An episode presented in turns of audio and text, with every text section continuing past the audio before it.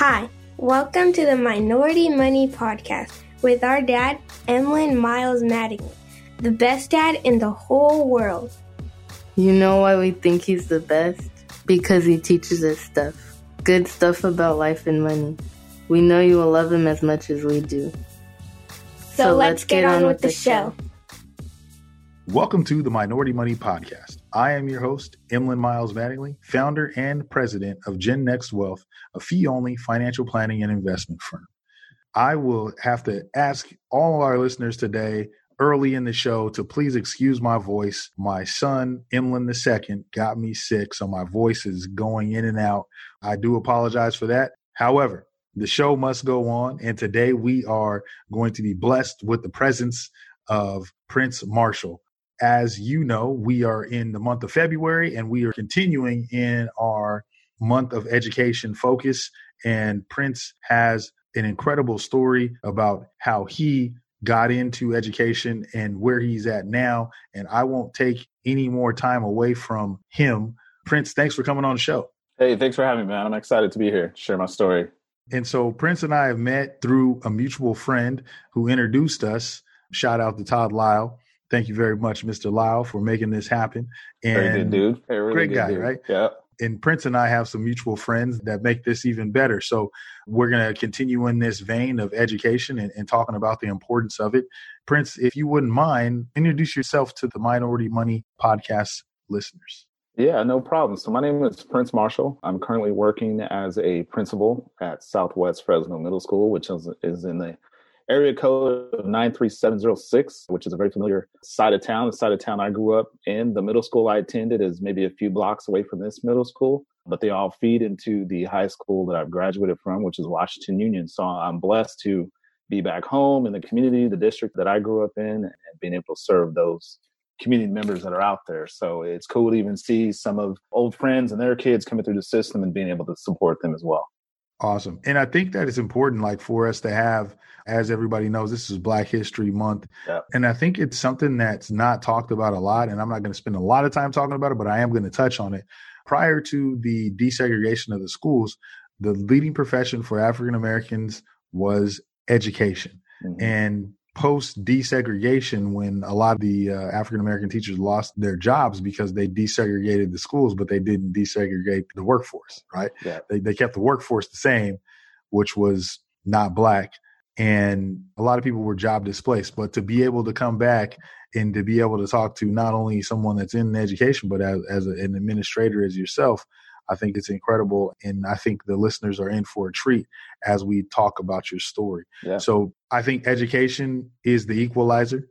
And that's what the topic of this show is going to be. It's going to be about education, the great equalizer. And I think that you can speak directly to this. And and now you're the principal in a school a few miles away from the school that you went to. Yes, sir. And so uh, just give the listeners a little bit about your journey from where you started in the education system to being becoming the principal. Yeah, and I think, you know, even a little more background story to that is that I grew up in a single parent home. My mom raised both myself and my brother. And, you know, I remember receiving government assistance as a part of that journey as well. So, really deeply embedded in poverty. And, you know, I just wrote a piece for a newsletter. And one of the quotes was, you know, as a child, you don't know what you're embedded into you kind of just go through the motions, right? And, and mom's does things. She makes magic happen with getting food on the table. But as you mentioned, that desegregation piece and also that piece where communities are displaced into certain concentrated areas by design is definitely an important facet. And that's something I discovered in my journey here. We were in collaboration with an outside entity called Every Neighborhood Project and they provided us with some information that shared we were in a red line community. I was like, man, this explains X, Y, and Z. This explains this. So I started conducting a lot more research, and it was just shocking to me to hear that because I grew up in that community, but not knowing it was by design, if that makes any sense to you. When you say red line community, just for people that might not know what that means, can you touch on that? What is a red line community? Yeah, so basically, if, if we're going to speak to desegregation, right, it, it's a community that's specifically concentrated where minorities, and in this case, African Americans, could only purchase homes in this part of town. Mm-hmm. So they weren't allowed to purchase homes, for example, in Clovis. We were all corralled into one area, which kind of gives you that lower socioeconomic displacement. And there's a lot of inequity that's that's in that. And so I saw a, a video where within the writing in some of the banks do not sell this home if the person is African American, Hispanic, or whatever. So they even made it legal. So that was a little eye opening as well. But as I continue to study out real history and not his story, I get a better idea of what this design is all about. And then coming back into the field of education, I can see the strain and the impact on the system and, and I get an idea of where that kind of stems from. It's crazy. Like we sit here and we, we're talking about this, but systemic displacement still exists. Oh yeah. And it's still going on. Like like I know we we just had, you know, Martin Luther King, we celebrated Martin Luther King Day a few weeks ago. And we're sitting here and we're talking about what's going on with redlining. And this is something that's still a real topic and real issue oh, yeah. that is going on with minority children and minorities in general. Like, I want you to just kind of touch on a little bit about your journey and some of the things that you had to go through to get to where you are now. Like, people love to hear stories. And I think your story is one that has to be told. Like, we, we got to get this out. Like, people need to hear this. Yeah, no, I, I appreciate that. And just going back to being raised as a single parent, I basically, my journey into the education forum began with the notion of thinking I was going to be a top draft pick for a college for basketball, but not realizing being five six that was not a, a big opportunity that was going to happen or come my way. So I ended up walking down to the career center at high school and just registering for all the state colleges because I had missed the UC college registration. Still went about my business, not knowing if I was going to make it in the college or not or be accepted. I had exceptional grades. I was at about a 3.7 GPA in high school. I had a cousin I tried to keep up with as far as his academics, and we pushed each other as far as sports were concerned. That's really what kept me out of trouble. And then they accepted to Fresno State. And I was like, man, this is cool. So what now? No one in my family had taken the path of going through a university or college. So my I couldn't go to my mom for advice, really couldn't go to aunts and uncles. So I just kind of figured it out on my own. Really, I did have an aunt, Diane, who supported me with transportation, getting me there mm-hmm. to the college and meet with the counselors and then listening to them and allowing them to set the path for me. So that really started the journey in that aspect. But looking, if you read any information on Ruby Payne, a cycle of poverty, that's what I was in, but not knowing at the time. So working through that, having a child earlier in my life through uh, by my girlfriend, who's now my wife, would have been another barrier that I'd added to the educational pathway. So at that time, I was working multiple jobs and trying to finish school. It took me eight years to get through Fresno State. I was initially enrolled to become a physician's assistant because that's what my family wanted me to do. But when it came down to financial aid about to be cut off and running out of time, my wife pushed me and she asked, you know, what do you love to do when you're enjoying yourself? And I'm like, well, it's working with kids. I was like, she goes, you need to get your liberal studies degree and go after. It. So went after that, finished it up in two semesters. But you know, along that journey, I, I, I was working as a part time janitor within a, a, middle school that I attended as a youth. I got hired there, worked my way up, working grounds. I drove the van in the morning and the afternoon because all I knew was to work hard and hustle and I had a family to support and feed. So I always had my hands when something extra came up around campus. I was like, I'll do it. I can do that. Then moved into becoming a kitchen aide as well because there was no one on campus that could work with the kitchen aide. She was a little grumpy, but I found some entry points, which were her grandkids, and and that was our conversation. That allowed for me to work in peace and get things done. So working through that kitchen aide, janitor, that then evolved into coaching some sports on campus, which I really loved. Allowed me to get some experience with being an athletic director, which I gained enough units at one time to be able to substitute teach. So subbing in the classrooms quite a bit, which later evolved into my wife being hired as a teacher out in Mendota. I followed her because the pay was more, right? When you're young, you're always following the money. Ended up working out there, ran an after school program, then was encouraged to get my credential. And through that credential, I ended up landing a first grade teaching position. And I enjoyed it. I taught in the classroom for about five years and was sitting in my portable one day looking out the window and felt like I wanted to have a larger impact on the student body. So that's when an opportunity came up to become uh, take some administrative courses to gain that credential. Jumped into that program and kind of just you know finished that out. And at the end of that, went on a interviewing spree. The district I was working for didn't give me an opportunity to even apply for a position, so I looked outside the district. Went through six different interviews. Went to the second round on four of those six. So I was green. Some people felt I had something to offer, just didn't have the experience. Last interview was with Madera South. Senator Schwartz took a chance on me. He was a principal at the time. That's where I met Todd Lyle, and he gave a, a good word for me as far as some background information he obtained through an uncle that he had an opportunity of coaching with at Fresno City.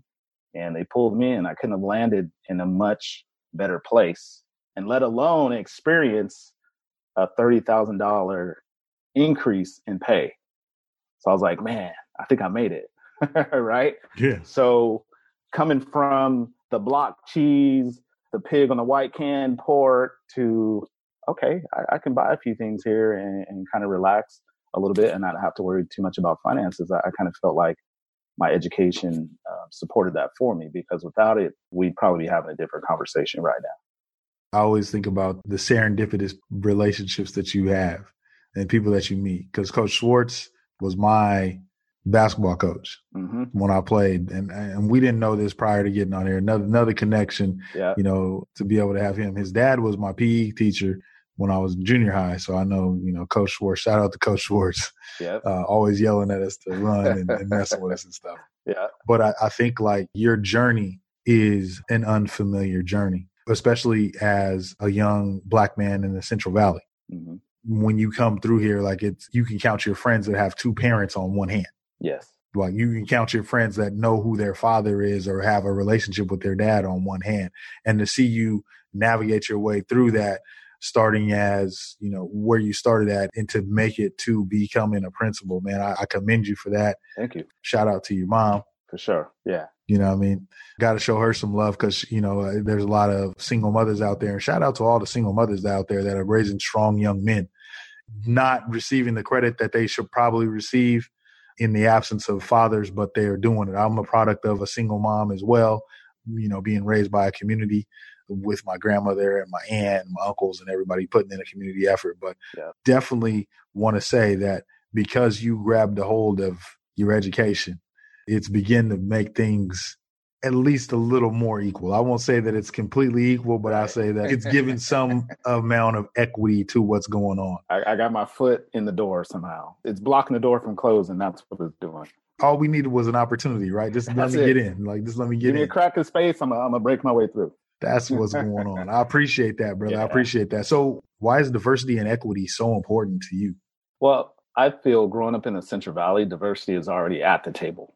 So, to me, equity weighs more when you can give those people at the table value and voice and an opportunity to impact. So I'm looking past diversity and I'm listening to those that sit around my table as we aim to build community and bring in stakeholders within this site and give those people a voice because you can get the people at the table and still oppress them, right? So it's about moving towards giving them a voice and allowing for them to be heard because they're in the trenches. They live there every day. I'm no longer out there. The demographics have shifted. I'm driving in from my nice area back into, you know, the 93706 zip code. And who best know the community than those who are living in the community? I mean, my role is of an authority. I put quotation marks up, but I feel it's more facilitating a process as opposed to dictating a process like I think it's so important, like for people to be able to see, especially children growing up,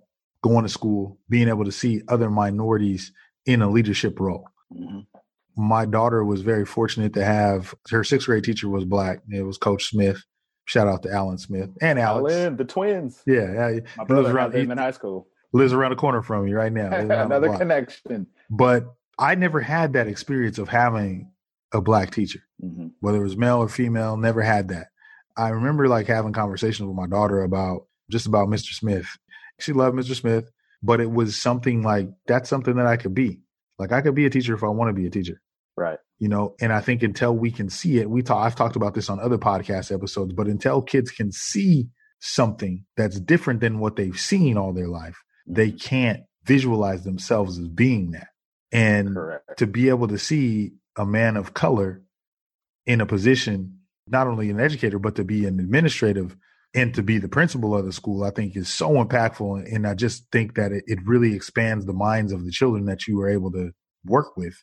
And that's why I think diversity is ultra Definitely. important because if they don't see it, then they never even strive to try to be it. Mhm. But now that I can come in and I can see Mr. Marshall, Principal Marshall at the school, like, oh, well, then I can be a principal, right.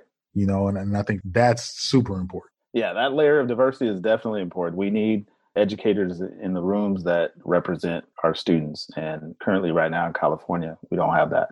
I know my one and only public educational African American teacher, my third grade teacher, Miss Walker. I remember her like it was yesterday. Mhm. Didn't treat me any different than the other kids, but I remember her. She was my only one throughout the path. And then maybe a few sprinkled in there in college, depending on what pathway you were taking. But yeah, it's definitely a drought out there. But I think um, there are some universities that are working at building a pipeline and acquiring minorities and diversity into the field. And I think it's so important, like that this becomes a, a viable option for people of color, not only black, but our, our Latino brothers and sisters out there when it comes to them, some of the other minority ethnicities that are out there. Like it's important for us to have our people out there in the forefront where our children can see them so that they know that those are options for them. No doubt. How would you say that poverty affects education to people that don't know? Because I think it's something that we really don't think about. How does poverty affect education? There's so many elements to poverty that impact education because you narrow it down to, in my case, a community that's been neglected for years. There's so much residue that's left behind. I've conducted so much research. I haven't read this much since college.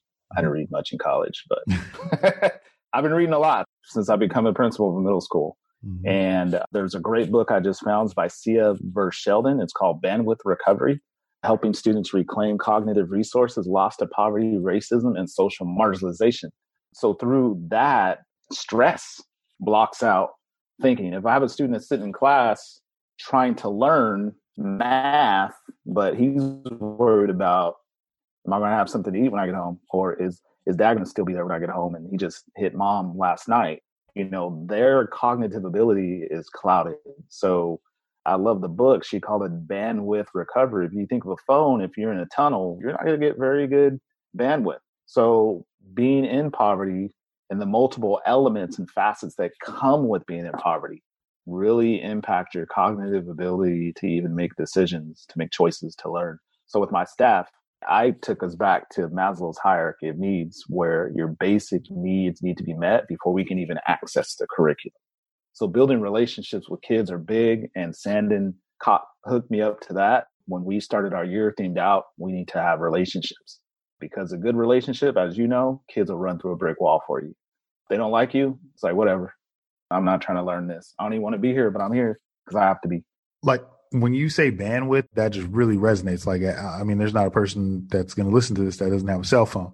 Right. And simply put, poverty affects the bandwidth.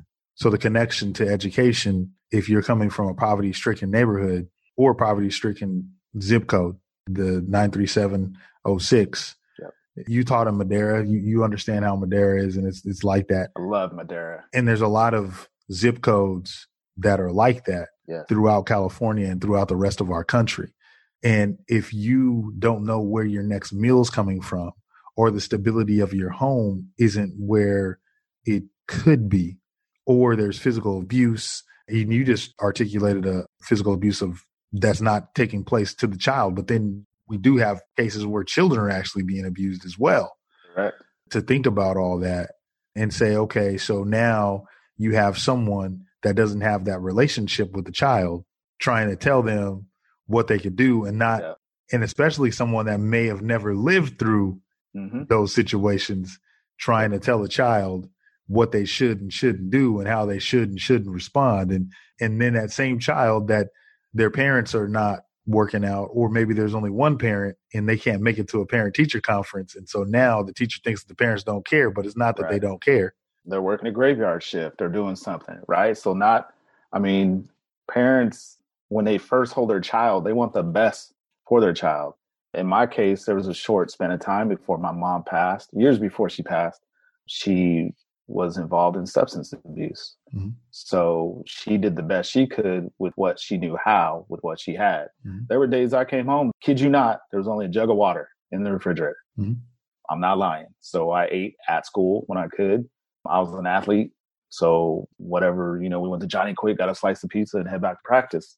So with that in mind, it's very important to keep those facets in concealed in the back, but a majority of, of our instructors are from that middle class lens that really need to work towards having that connection.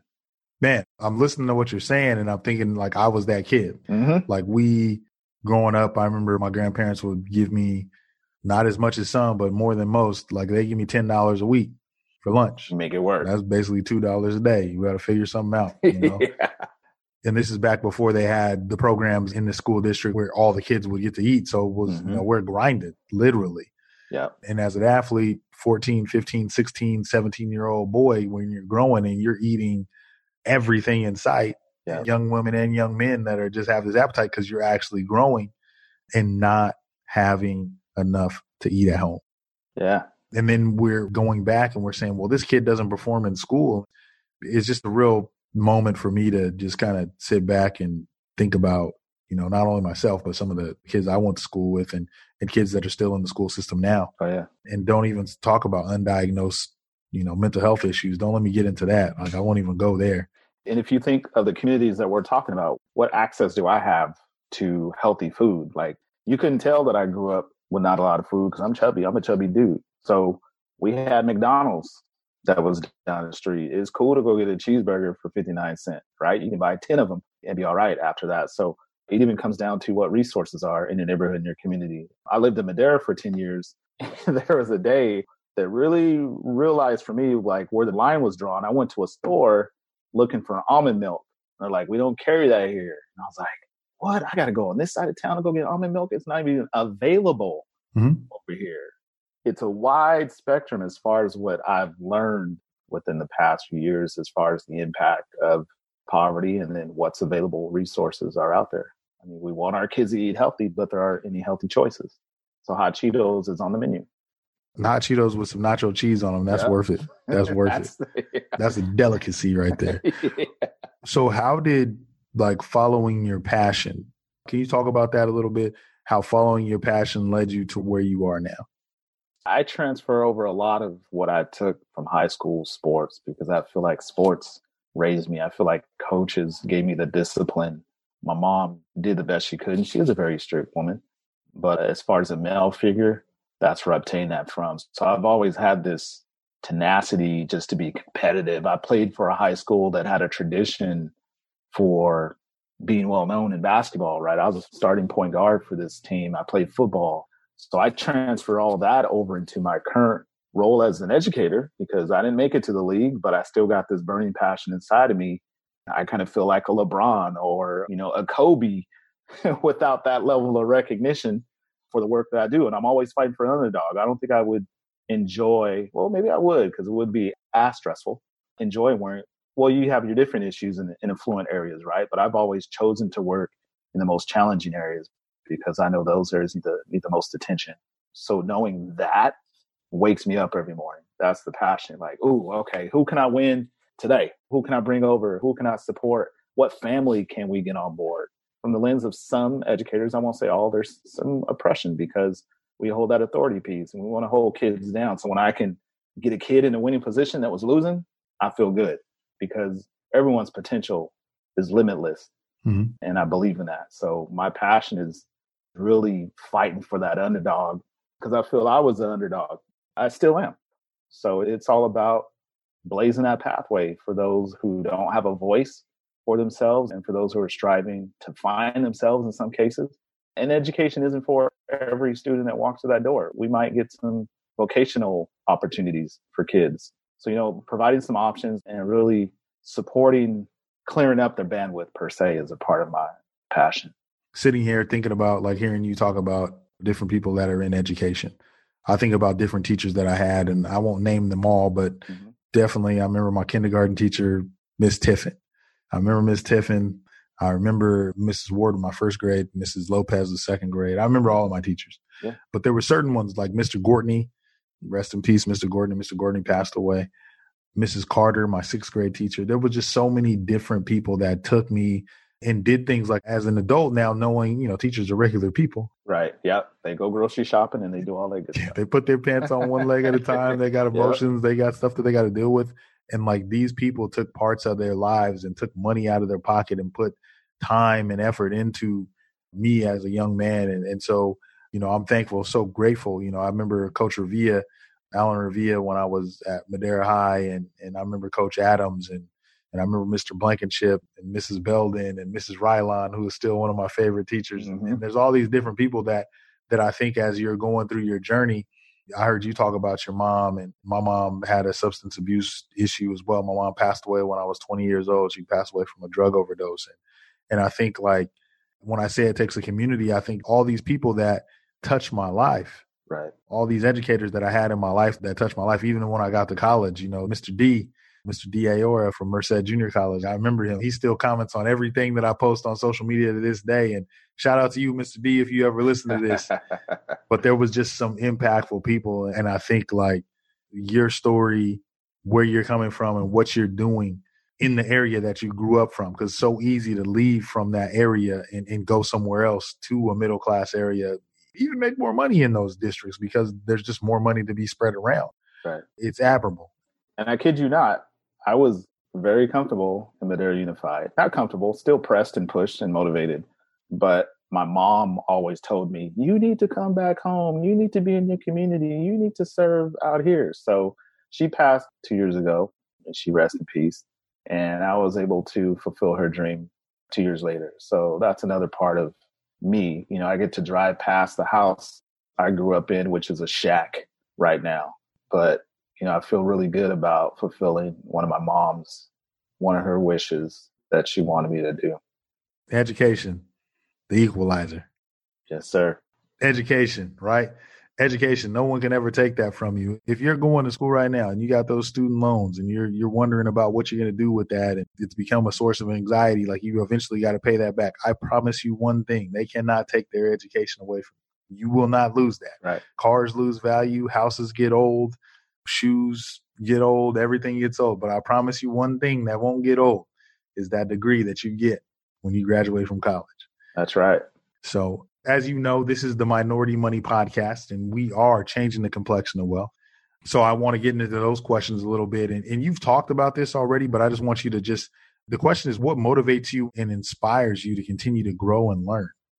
I think it, to best serve my community and students, you got to be innovative. You got to be ahead of the curve. So staying up on what the latest, staying up on the statistics, data, and going further than the numbers, going behind the numbers, and looking at people and understanding people and diving into interdisciplinary areas. Right? It's just not one dimensional. It's multidimensional when you're working with individuals and communities. So it's really a part of my passion as well to keep up on that learning. And at the same time, I'm learning and I'm reflecting back and I can even smell and sense experiences that I had as a youth when I come across certain elements. I'm like, man, I had that. Oh, that's what that means. Oh, okay. So you get these aha moments and things are sticking out. So I can't be stagnant. Like I said, it's that competitive nature. And I feel if I'm stagnant, then maybe it's time for me to step away into something else.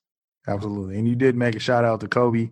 Yes. And I'm not a Laker fan. I've been a Warriors fan since I was a kid, but my goodness, I'm still trying to wrap my head around him passing away, the tragedy of him and the other families that were affected, not only his, but the other total of nine people that were affected. And man, prayers to all the families that were affected by this. And not only for LA, but for our nation, because Kobe was an icon. Definitely. Do you think that education plays a role in building wealth? Definitely. I'm now in spaces that I wouldn't be in without education. And even in today's world, you can get into those spaces. But for me, it's helped me to enter certain platforms that I wouldn't have access to. With my master's, just hired a few weeks ago at National University mm. as a support provider. So now I'm a principal, I'm an adjunct, right? Which is going to put me into some other spaces that provides opportunities that I can bring back to my students and my campus. Mm-hmm. So as far as being an equalizer, I say yes. I know when I was in college, it was difficult to watch my friends who didn't go to college and they were hired or on the police force and making money right away while I'm scraping, working four jobs, trying to make ends meet, thinking to myself, is this work? Man, like I'm starving. this mm-hmm. dude's eating over here. But looking at at the long run, it's worked out.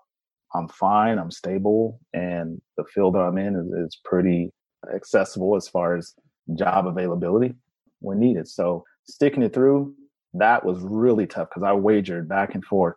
Do I just drop out? Do I just quit? But I couldn't do it. And I think this is a great time for me to ask this question. If you could offer one piece of advice to that listener, and I usually don't do this, but I think I don't know, I just feel it like that person that that maybe struggling and, yeah. thinking they should give up on something or thinking they should give up on their education. What type of advice would you give to them, Prince? I would say you have to push through and see the bigger picture. Have some self care along the way because it is challenging. It's not easy, but anything worth having is not going to be easy. Push through. That's what I did. I just kept, I just put my head down to the plow and just kept moving forward. And it took some support and push. My wife was a big impact on on helping me finding out what direction I needed to go in that aspect. And I try to preach that to college students nowadays. They talk about, "Oh, it's hard, and this, that, that," and I'm like, "Man, just do it. Just got to do it." Prince, I want to thank you for coming on the show. I mean, this has been. I'm definitely going to listen to the episode. Yeah. I'm going to listen to it again. Like I listen to all the episodes, but this one, I think there's going to be so many nuggets in this, and you've been incredible. If people want to get more of Prince Marshall, if they want to see where can they find you? Like, what social medias are you active on? I'm trying this out, so I'm trying to build a little side hustle platform. I'm at the ground up on Twitter, so DA ground up because I've started from the ground up, basically nothing. Right? If you like Tupac, I like that poem, Roses to Concrete. So that's kind of where I see myself. I have a website that's currently under construction. It's thegroundup.com. You can find me on there email is thegroundup at gmail.com. Love it. Once again, like I said, Prince, thanks for coming on to the show. I know the listeners are going to be blessed by this. We'll make sure that we follow you. I'll get at you on Twitter. I'm on Twitter all the time. So, nice. and like I said before, this is the Minority Money Podcast where we are changing the complexion of wealth. I am your host, Emlyn Miles Mattingly. And until next time. Another great showdown, but it doesn't have to stop there. Be sure to subscribe to the podcast in whatever podcast app you're listening to on now. And give it a good rating, would you? If you feel really connected to the podcast, which I hope you do, find our Facebook community, Minority Money VIP, to support and to be supported by others just like you. And again, we're super happy to have you. While this podcast is meant to inspire and motivate you to live your best life, it cannot be completely your one stop shop. I know, I know, that really sucks. But guess what? If you have any questions, or maybe you just like to chat, please reach out to me directly at emlyn at minoritymoney.com so that we can get to know each other there. Thanks for being here, and we're signing off.